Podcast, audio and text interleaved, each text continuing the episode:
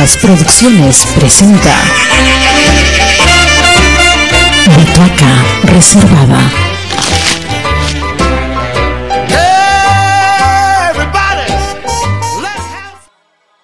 Muy buenas amigos de Radio Comunitaria Bicentenario y de su programa Butaca Reservada. Nos encontramos en Humahuaca, en la quebrada de Humahuaca, en la región de Jujuy, en Argentina. Y en, en consecuencia de la residencia Huacas, ¿cómo se llama? Cuyuy. Cuyuy, Huaca, Cuyuy, Huacas en movimiento. Y nuestro invitado, en este caso, es un amigo de Colombia. Vamos a dejar que él solo se presente y continuamos para que ustedes conozcan las incidencias de esta residencia en Argentina. Bueno, muy buenos días buenas tardes o buenas noches a toda la gente que esté escuchando. O buenas madrugadas también. O madrugadas a toda la gente que, que esté escuchando esto en otra latitud. Yo soy Benjamín Alemán Herrera y hago teatro callejero en Colombia y me dedico a la reivindicación y resignificación, preservación de los saberes festivos de la oralidad del carnaval y de las comunidades afro de, mi territorio. Benjamín, ¿tú eh, a qué organización este, artística perteneces? Eh, pertenezco a dos organizaciones. La primera se llama Las Babas de la Luna, es un grupo de teatro comunitario que es itinerante, viaja entre las periferias del país dando como a conocer eh, las puestas, sus puestas en escena a partir de, una metodología que hemos llamado la pérdida de la virginidad teatral. ¡Wow! Y es llevar teatro a la gente eh, que nunca ha visto. El teatro es la primera vez y sabemos que si logramos una primera vez muy bella, esa gente nunca lo va a olvidar. Y nos ganamos gente para el arte. Y del otro proceso se llama Barba de Pez, que es un proceso de documentación de los saberes tradicionales del Caribe, del Caribe colombiano. Entonces hemos trabajado con cantadoras, tamboreros y bueno, todas las expresiones folclóricas autóctonas eh, de, nuestra, de nuestro territorio.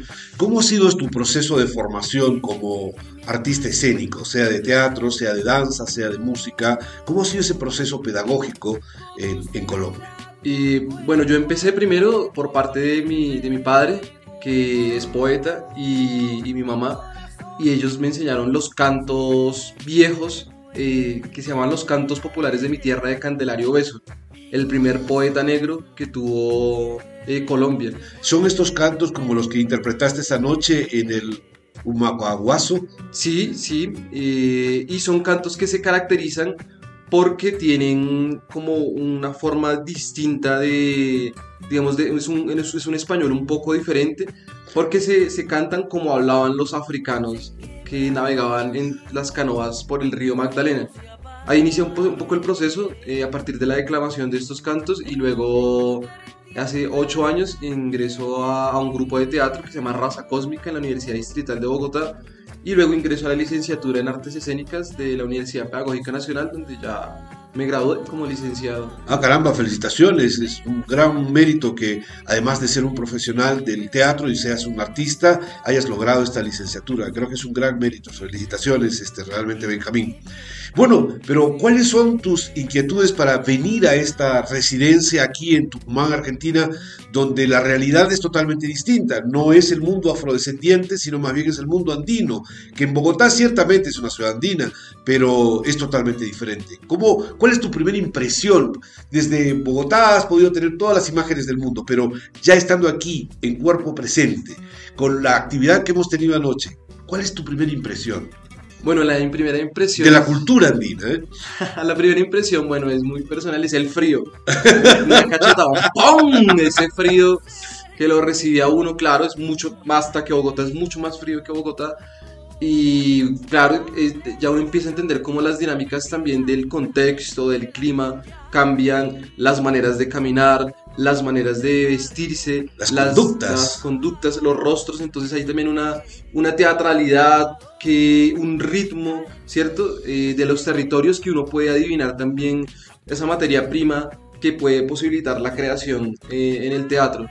Mm, y ya por otro lado, eh, yo llegué acá porque me interesa a profundidad los saberes tradicionales y también las identidades propias latinoamericanas en el arte escénico sea cual sea eh, su, su, origen, ya sea eh, indígena, afro, mestizo. Siento que finalmente es, compartimos también unas resistencias, unas disidencias frente a lo que hemos aprendido como en la escuela eh, occidental o en lo que nos enseñan en las universidades. Entonces vengo realmente como búsqueda también de mi identidad porque también sé que este territorio y también hace parte de lo que yo soy como ser latinoamericano. Y siento que compartimos que uno encuentra diálogos, eh, tejidos y que nutre eh, estas posibilidades de encontrar unas teorías o unas metodologías de creación, de pedagogía acerca de la de, esa, eh, de, ese, de, ese, teatro o de ese arte fecundo latinoamericano que realmente también ha sido muy invisibilizado que nosotros en Colombia no sabemos en absoluto de las culturas andinas. Eh, entonces es, es, muy fuerte y creo que hay, que hay que hacerlo y hay que estos espacios son maravillosos para divulgarlo. Ok, este, ahora que hablaba sobre el tema de la identidad, me percataba que nuestro equipo de producción seguramente nos va a traer algo caliente porque aquí nuestro amigo bogotano está que se pela de frío, ya no sabe qué aplaudir para que un, cafecito para invitarle al, al hombre será muy interesante. Bueno, este, yo te quería preguntar sobre el tema de la identidad, porque probablemente la identidad se percibe no por cómo solamente uno se siente, sino también por cómo uno este, es percibido.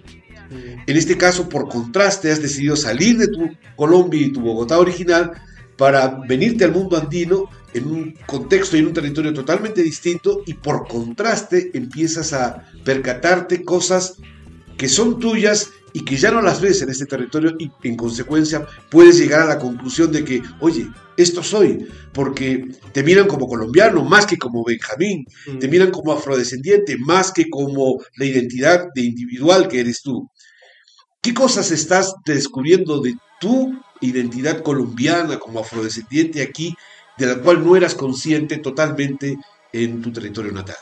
Eh, bueno, primero creo que el, tema de la identidad y también es, eh, bueno, yo, claro, yo he vivido casi toda mi vida en Bogotá, pero soy, digamos, oriundo de mi familia, viene de Monpós, que es una isla en medio del Magdalena, donde hacemos todo lo que son los bailes cantados y donde he aprendido con un maestro que se llama Gilberto Márquez, que es un guardián de la tradición del chandé ribereño, que es las músicas que, que, se ejecutan allá. Mm, siento que, claro, la urbe eh, desarraiga, eh, normaliza, uniforma. Entonces, eh, yo he tenido que ir al territorio, a, mi territorio donde son mis padres, para poder entender realmente lo que soy. Ahora que estoy saliendo, siento que tengo algo que decir, siento que tengo algo que hablar. y que no pertenece quizá al, al mundo no sé, cosmopolita, como uniforme, sino siento que es algo anónimo, que es invisible, que no todo el mundo lo conoce y que genera ciertas curiosidades y eso me enorgullece. Y, y me orgullece también descubrir estas formas que se hacen aquí en el territorio que también son invisibles para mí. Entonces, eh, realmente, bueno, yo creo que es bonito, pero también es muy triste, eh, porque porque siento que esto debería saberlo todo el mundo, que debería ser parte realmente de, la, de, la, identidad que se reivindique en todo tipo de espacio, en los teatros, en las universidades, en los medios de comunicación. Ayer estábamos bailando unas músicas que yo nunca había escuchado y que están muy, realmente muy cerca de donde vivo y allá eh, lo que llega es el, no sé, como el reggaetón o como otro tipo de músicas que sí, que, que, no, que, no, que no son propias y no, y no narran las filosofías y las necesidades de los contextos. Y fíjate que una de las cosas que has estado bailando en los géneros musicales es la cumbia jujeña, es decir, la cumbia supuestamente en ritmos y géneros musicales que vienen de tu Colombia original, que se han transformado en el camino, han llegado a Argentina, porque han pasado por, primero por, por Perú, luego migraron a Argentina, Buenos Aires, la cumbia peruana, y que luego se ha transformado al norte de Argentina en la cumbia jujeña. Entonces, supuestamente tú deberías reconocer esos ritmos, pero te son absolutamente un poco este, extraños. Cuéntame esa, esa, esa dicotomía, esa distancia que hay entre lo que supuestamente debió eh, fácilmente ser percibido por ti y, toma, y toma más bien una distancia. Mm, Bueno, pues primero la cumbia que nosotros... ¿Cuál es el ritmo de la cumbia? Tú eres un hombre de percusión. ¿Cuál es el ritmo básico de la cumbia? Eh, bueno, la cumbia... eh, Puedes hacer sonidos si deseas, por favor. Sí, la cumbia, bueno, tenemos, antes de, de hacer el sonido, eh, digamos, hace parte de la familia de los bailes cantados. Los bailes cantados son expresiones eh, folclóricas que se tocan con, regularmente con una tambora, que es un tambor de dos parches, y un tambor alegre. Y eh, se toca un llamador, que es el que hace el llamado para que la gente se haga en rueda, porque siempre se hace en rueda. Y pues tenemos, hay varios ritmos, como está la cumbia, el bullerengue. El bullerengue tiene otros subgéneros como el fandango de lenguas, la chalupa. Y está también el berroche, la tambora. Bueno, hay muchos ritmos. Eh, en la tambora, eh, ah bueno, y estos ritmos eh, regularmente van acompañados de palmas y de mujeres que van respondiendo los coros. Mm, no tiene en absoluto guitarras, Ajá, nada de eso. ajá. La cumbia tradicional, porque ya hay otras cumbias, eh, como digamos, qué bueno saberlo, ¿eh? como Andrés Landero, que es un gran exponente de la cumbia ya que le ha metido un poco de acordeón. eh, y bueno, hay varios. Eh, digamos, el ritmo de la cumbia en, en la tambora es así.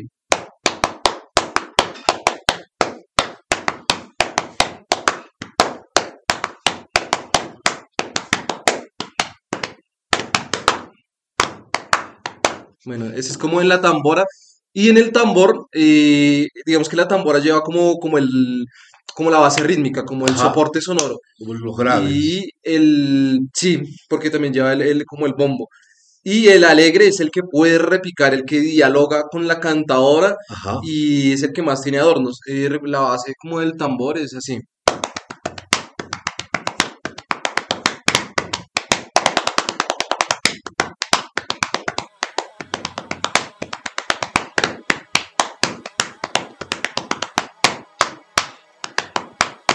Ah, genial. ahí va la vaina. Genial. Fíjate que el curso que vamos a llevar ahora en la tarde es con un profesor de percusión, pero la caja musical aquí que se ha mantenido en la tradición eh, jujeña es una de origen prehispánico, ¿ya? Es una caja pequeña y la tocan con un pequeño, este, es un pequeño tamborcito y eh, ha- hacen canto al mismo tiempo. Y estas, por las crónicas de Indias, este, que escribieron la mayoría de españoles, sabemos que eran utilizados en el, en el imperio de los incas. Como los incas invadieron parte del norte argentino, fue parte de su, del Tahuantinsuyo, esta tradición se ha mantenido acá. Y lo interesante es que Jujuy la ha convertido en uno de sus signos identitarios. Entonces vas a tener oportunidad de conocer quizás una de las grandes eh, virtudes de este territorio, de este lugar, que es cómo, cómo se toca esta caja musical, que normalmente son mujeres, tinja se llamaba antes en el mundo prehispánico, y este, las mujeres lo cantaban con una voz muy aguda, con falsete, con un falsete lo cantaban. Este, y, vamos a tener la oportunidad de un maestro que te va a enseñar, el primero que lo va a disfrutar muchísimo vas a ser tú, porque vas a descubrir que muchos de los ritmos andinos están entremezclados también los ritmos afrodescendientes. Ya lo que vivimos en la cultura viva no es exclusivamente andino-andino, eh, sino más bien a veces están entremezclados, están entremezclados este, los ritmos. ¿Qué expectativa tienes sobre este taller? Uf, pues de verdad las expectativas son muy altas porque ayer tuve Gracias al equipo de producción, por favor, que está teniendo esta, esta disposición, Está juicioso el equipo de producción. Sí, sí, está precioso, ¿sí o no? Sí, bello. Eh, no, pues muchas expectativas también porque eh, también siento que estos ritmos percutivos están directamente conectados con los latidos del corazón, con las vibraciones. Siento que la percusión es como algo muy ancestral y porque uno tiene su, su, su tiempo ahí pap, pap, pap en el corazón. Eh, y regularmente son como muy llamados a la tierra. Creo que casi todas la- las culturas donde he podido estar, eh, indígenas allá en Colombia o acá, eh, o en, también tuve la oportunidad de ir a, a República Dominicana y Haití, todos utilizan tambores. Ujú. O sea, como que los tambores, claro, es herencia y am, se ha divulgado por toda, por toda América Latina y eso me parece muy bonito porque también es, es, es esa, esa conexión con esa vibración del corazón y yo creo que, no sé, la mayoría de nosotros sentimos como un llamado cuando esos tambores como, como que se conectan, como que empieza a vibrar la sangre, como que dan ganas de bailar o uno se embeleza escuchando eh, este ritmo de tambores y bueno, obviamente las formas rítmicas, eh, las expresiones, los cantos, la- los contextos cambian, pero sí hay, hay conexiones, hay tejidos y mm, hay entidades que creo que son colectivas también. Fíjate, nosotros el año, el año pasado, bien digo, en el grupo Desierto Picante en Perú, en Tacna, este, tuvimos la oportunidad de ejecutar un proyecto que se llamó Tierra Afro, que era redescubrir, visibilizar nuestra tradición afrodescendiente. Sírvete por favor el cafecito, está, que estás de frío. Es un café local, no es, este, no es como el café colombiano, Yo traje Sí, cafecito con la Sí, sí, yo eh, estoy haciendo esta entrevista básicamente para sobornarte, para tomar un café. no, mentira, es un comentario inocente. Esto lo acabo de comprar acá, es café en la práctica, pero este, lo que quería comentarte es de este proyecto de Tierra Afro y fue muy interesante redescubrir cómo la tradición ancestral de este, de esta, de esta, de este lugar de Tacna es, son, eran eh, africanos que fueron esclavizados, que fueron llevados al puerto de Arica, lo que es actualmente Chile, pero eran para ser traídos a las minas de plata en la época de la colonia. Y lamentablemente ellos nunca se adaptaron por el frío precisamente a estas zonas andinas y terminaron llevando este, andinos. Pero en fin, eh, y allí nosotros redescubrimos un- que uno de los grupos de danza, eh, que se llaman los Morenos de Paso, ellos eh, mantienen un- una tradición que es un pequeño paso, un balanceo, y cuando les, los entrevistamos por qué hacían ese balanceo, por qué hacían ese paso, nos comentaron que era imitación de los grilletes que supuestamente ellos tenían en los, en- a la altura de los tobillos. El hombro, el cuerpo era un poquito inclinado hacia adelante, el equilibrio, y tenían, digamos, como cuando el- tienes esta madera y estás este, yendo en peregrinación. Bueno, eso fue un punto de partida para nuestro trabajo de investigación y hemos hecho un espectáculo, una comedia musical que se llama Se quemó el ají, hablando de la gastronomía peruana también, eh, porque tiene que ver con, con las gastronomías y las comidas. Y eso nos permitió darle una corporalidad a la caracterización de nuestros personajes a partir de este descubrimiento de la tradición ancestral afro de la ciudad de Tacna y de Arica.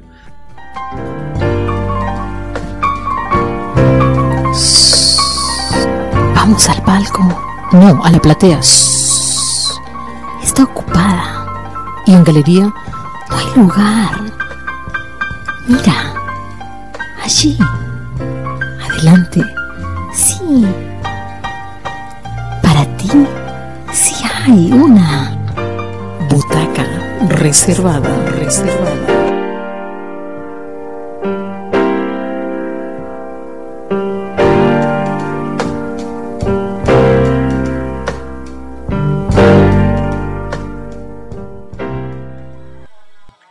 Eso es lo que aprendimos de nuestra tradición.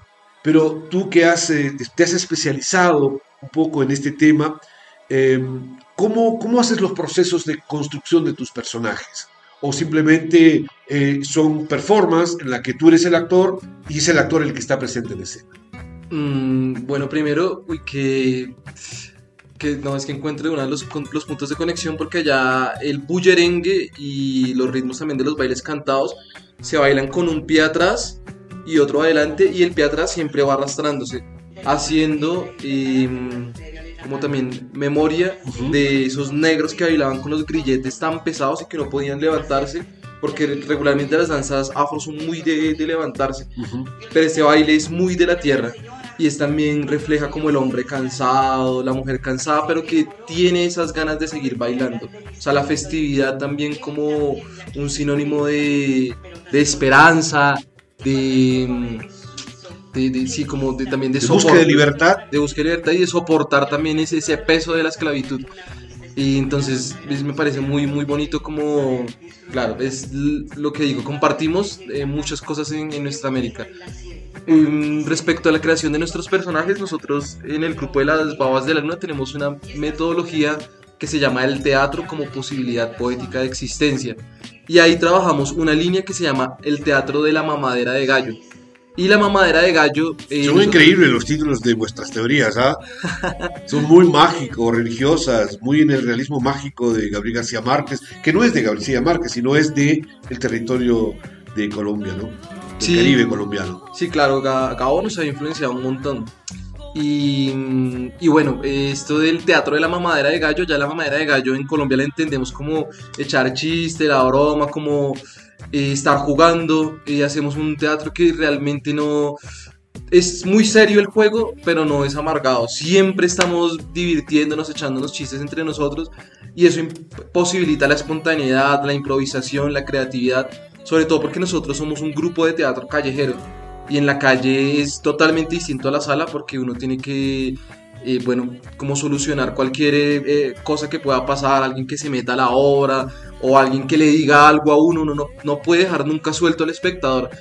Y esto también está enlazado obviamente con, con el Caribe, eh, con la mamadera de gallos muy Caribe. Y como tal nosotros hemos hecho dramaturgias eh, propias a partir de la investigación en territorio. Entonces nos vamos a los territorios, dialogamos con los tamboreros, con las eh, con los ribereños, todas las personas de, especialmente la depresión composina, y han salido dos obras de teatro. La primera obra de teatro se llama El sombrero es más que paja, haciendo alusión a, a, los sombreros volteados que mm, hacen, bueno, esa obra es en homenaje a mi abuelo que nunca se quitaba el sombrero. Ok. Él siempre andaba con su sombrero. El hombre del sombrero. El hombre del sombrero. Ya falleció y bueno, esa obra fue en homenaje a él y eh, también rescata un poco de la juglaría vallenata, que eran caminantes que andaban con un acordeón bajo el brazo echando historias en los pueblos. La segunda obra se llama El Agüero, no es como lo pintan, y es una obra que escribe una compañera que se llama Alejandra Cabezas, también haciendo como esa reivindicación de un territorio que se llama Siete Palmas, Sucre, olvidado y hace memoria de un asesinato que hubo en ese territorio y también se utilizan los bailes cantados, las tamboras. Entonces, todas nuestras historias eh, realmente van acerca de, los olvidados, de los ninguneados, de los anónimos, de los nadie que hablaba Eduardo Galeano. Para nosotros es muy importante como rescatar y preservar esto porque sabemos que son anécdotas o son cuentos que no son masivos, la gente no realmente no, no, le interesa cómo llegar a eso y nosotros queremos reivindicarlo con la consigna de que eh, nadie está tan vacío que no tenga nada que enseñar, ni nadie está tan lleno de conocimiento que no tenga nada que aprender. Por eso pues vamos a los lugares eh, que regularmente son olvidados y ahí rescatamos las historias y esas formas de cómo se mueve la gente, de cómo habla, de ahí sacamos nuestros personajes. Porque también sabemos que en todas las culturas populares o en todos los pueblos provincianos alejados, la gente tiene un, contrarritmo, una sabrosura, una forma de moverse que es muy teatral. Entonces decimos, no, aquí lo que hay es puros personajes de teatro, lo que tenemos es que hacer es como coger esa materia prima y empezar a pulirla, eh, empezar a generar esa fecundación, ese embarazo para luego generar el parto creativo y ya cuando hacemos ese parto creativo con la comunidad, pues ellos mismos nos retroalimentan y dicen esto nos gusta, esto no, y bueno, y vamos, una obra tampoco nunca está inacabada, siempre se construye a partir de lo que dice la gente del público y bueno, más o menos es como trabajamos. Ok, en este aprendizaje que nosotros hicimos en el proyecto Tierra Afro, eh, descubrimos que las comunidades afrodescendientes y las comunidades andinas no son indiferentes entre sí. Por ser pueblos invisibilizados, este, mantienen conexiones. En, en el caso eh, de Tacna, eh, la, percusión, el tambor, se mezclaba con la zampoña que viste ayer, estos sonidos de viento. Eh, por ser zonas andinas, obviamente eso es lo que más la caracteriza. Sin embargo, este, la mezcla de lo andino con lo afro es muy interesante. Y Bolivia quizás sea uno de los referentes más más trascendentes, especialmente a través de los caporales o el, rey moreno o los reyes caporales, bien digo, este, los morenos, porque ellos eh, utilizan la matraca para recrear el sonido de las cadenas cuando están caminando, cuando están danzando, y también llamó mucho la atención la población de rasgos afro por sus narices anchas, sus labios gruesos, sus cejas pronunciadas, el color de la piel, sus cabellos sortijados, llamó mucho la atención al mundo andino porque eran personajes que no eran frecuentes en estas comunidades. Y entonces a través de las máscaras, de sus vestuarios, de sus ritmos, de los colores, están inmersos en toda la tradición este, andina. Quizás la más popular y la más conocida es una mezcla entre la tradición afro, sobre todo la musical, con la tradición andina. ¿Has logrado percibir algo de ello? Tú que eres un hombre de percusión, de tambores, o todavía no te es posible porque también hay que desarrollar un cierto expertise en, el, oído para empezar a descubrir estos, estos detalles.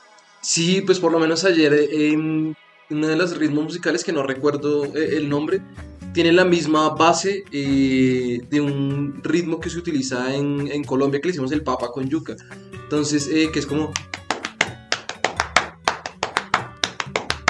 Y bueno, ese, ese ritmo de papa con yuca también es utilizado mucho por los pueblos andinos, en especial de la zona como de Nariño, que es como la frontera con Ecuador y también del Cauca, los indígenas Nasa. De, de Cali es la, capital del Cauca. No, no, estoy eh, no, Popayán. Popayán. Porque eh, el Valle del Cauca es Cali y ese es un departamento y Cauca es otro. Eh, pero sí, allá hay como indígenas NASA y, mm, y, utilizan estos mismos, estos mismos ritmos.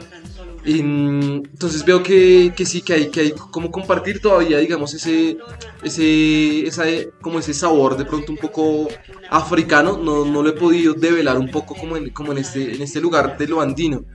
Mm, bueno, supongo porque apenas llevamos dos días, pero sí, sí todavía eh, lo, lo, veo un poco oculto, pero también, también, digamos, oculto en el sentido de, de pronto de la vestimenta, del baile, de los cantos, de las entonaciones, son muy, si uno, uno escucha como muy andino, pero eh, creo que el hecho de, de, esta percusión evidentemente debe ser una, una, herencia afro porque lo que tengo entendido es que los tambores vienen de África. Entonces hay claramente hay un mestizaje también. Hay un maridaje, ¿no? Entre la música de, de, los indígenas y los afrodescendientes. Bueno, eh, equipo de producción nos recuerda que tenemos urgencias y actividades que cumplir. a, eh, a las 11 empieza uno de los talleres eh, y, bueno, eh, vamos a tener oportunidad seguramente de volver a retomar estas entrevistas, estas conversaciones, pero yo quería cerrar esta entrevista preguntándote algo más del punto de partida. ¿Cuándo sentiste la necesidad o cuándo supiste que lo tuyo era el tema de las artes escénicas? Que lo tuyo no era ser ingeniero, abogado, carpintero, comerciante, navegador, aventurero, sino más bien era ser un artista escénico. Mm, es una anécdota maravillosa porque yo entré realmente a estudiar licenciatura en ciencias sociales en una universidad que se llama la Universidad Distrital en Bogotá. Ahí conocí uno de mis grandes amigos que se llama Sebastián Valencia Horta, con él hice un montaje de teatro y sin saber en absoluto nada, fue como vamos a probar qué sale. Nos fuimos de viaje a la costa, la llamamos a Momposa, a la tierra, y una noche eh, llegamos anunciando que había teatro con megáfonos, eh, con un mototaxi que allá le llaman y bueno, toda la gente se dio cuenta que había teatro y para esa hora de teatro nosotros necesitábamos un, como un parlante y necesitábamos como bueno una iluminación y precisamente ese día se fue la luz en el pueblo y no teníamos cómo poner la música ni cómo o sea, la obra de teatro ya no... No pudo hacerse. Y bueno, como que, eh, no sé, nos sentimos como muy angustiados porque tampoco teníamos muchas metodologías pedagógicas para jugar con la gente, había mucho niño y no sabíamos qué hacer. Y un momento llegó un señor que dijo, ah, primo, ¿qué estás haciendo? Oye, mira, yo te traigo la moto. Y llegó, trajo una moto. Y con la moto, pum, encendió una luz. Y luego llegó un poco de motos y llegó un carro. Y ahí en el carro pusimos la música. Espectáculo increíble. Y entonces fue a partir como todo, de todas las motos y, la, y el carro que pudimos realizar la obra de teatro. Al finalizar la obra de teatro, ¡pum! llegó la luz. Como un hecho mágico y miramos hacia arriba y la luz se había ido porque estaban migrando las golondrinas y estaban todas las golondrinas encima de los cables de luz y estaban recargando los cables. Y mm, cuando terminamos la obra, todas las golondrinas salieron volando. Fue un hecho poético, increíble.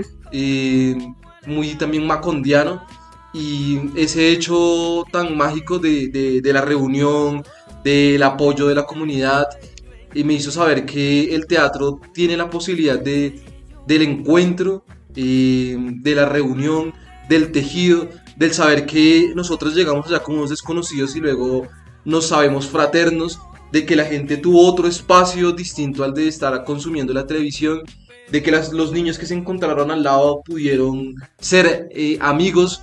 Y me di cuenta que el teatro es la certeza de la rebeldía, es la certeza de la unión, es la, la certeza de que podemos eh, conocernos, de que podemos compartir un espacio juntos y que son espacios que son en vivo, que son efímeros, que son fugaces. Eso es lo que más me parece mágico porque este, hecho como fugaz que porque el teatro uno no sabe cuándo será su última obra, es también muy, muy poético. Mm, eso me hizo entender que quería dedicarle mi vida a esto eh, y que también quería no solamente pararme en el escenario, sino realizar eh, mi, como una labor docente. Entonces yo soy profe de niños allá en, Colombia y, bueno, ahora no sé, siento que el teatro es mi oficio, es si no hago teatro no, no, no puedo vivir y ya. Nos están cortando, ¿has visto qué, dictadora que es la, el equipo de producción? ¿Cómo es posible? Eso salga en la entrevista. La sí, no, no, claro, la dictadura, ¡cuá! ¿Qué es esto? Bueno, yo quería cerrar, este, si es posible que tú pudieras eh, interpretar muy brevemente algo de los cantos que, hiciste esa noche o cualquiera que tú quieras seleccionar, eh, que pueda ayudar a nuestros radioyentes cibernautas de Radio Comunitaria Bicentenario este, escuchar un poco de esta tradición afro, porque va a ayudar muchísimo a la población de Tacna a entender eh, todo ese inmenso eh, patrimonio que se preserva en las tradiciones afro. Y bueno, vamos a entonar un canto que se llama La canción del boga ausente. Los bogas eran los remeros o que, que bogaban. Bogar se llamaba andar por el río. Y bueno, este se llama La canción del boga ausente. Es de los cantos populares de mi tierra del poeta Candelario Obeso. Y dice así, Qué triste que está la noche, la noche que triste está. No hay en el cielo una estrella, remá, remá. La negra remí arma mía, mientras yo brego en la mar. Bañar o ensuró por ella. ¿Qué hará? ¿Qué hará? Tal vez por su sambo amado, doriente suspirará, o tal vez ni me recuerda. Llorá, llorá. Las hembras son como el toro loreta tierra gracia. Con arte se saca el peje, derma, derma. Con arte se abran del hierro y se roma la mapaná. Constante y fime la pena. No hay más, no hay más. ¡Qué escura que está la noche!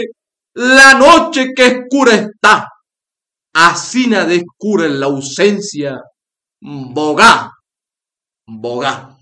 Muy bien, señores, con nosotros Benjamín Alemán, que nos lo ha traído desde la tierra caliente de Colombia y de Momposa, Monpós. Monpós, perdón. Por cierto, Monpós, la tierra de Dios, donde se acuesta uno y amanecen dos. Que no sean tres. Muy bien. Este, bueno, quiero cerrar esta entrevista realmente pidiéndote que por favor me ayudes a cerrar con el estribillo de nuestra radio. Yo voy a decir Radio Comunitaria Bicentenario y entre los dos, la radio que gestionamos entre todos. La radio que gestionamos entre todos. ¿Listo? Un, dos, 3. Radio Comunitaria Bicentenario. La radio que, gestionamos entre todos. Muchas gracias amigos. Será hasta una próxima oportunidad aquí en su programa Butaca Reservada. Gracias al equipo de producción por el cafecito y la hora nona.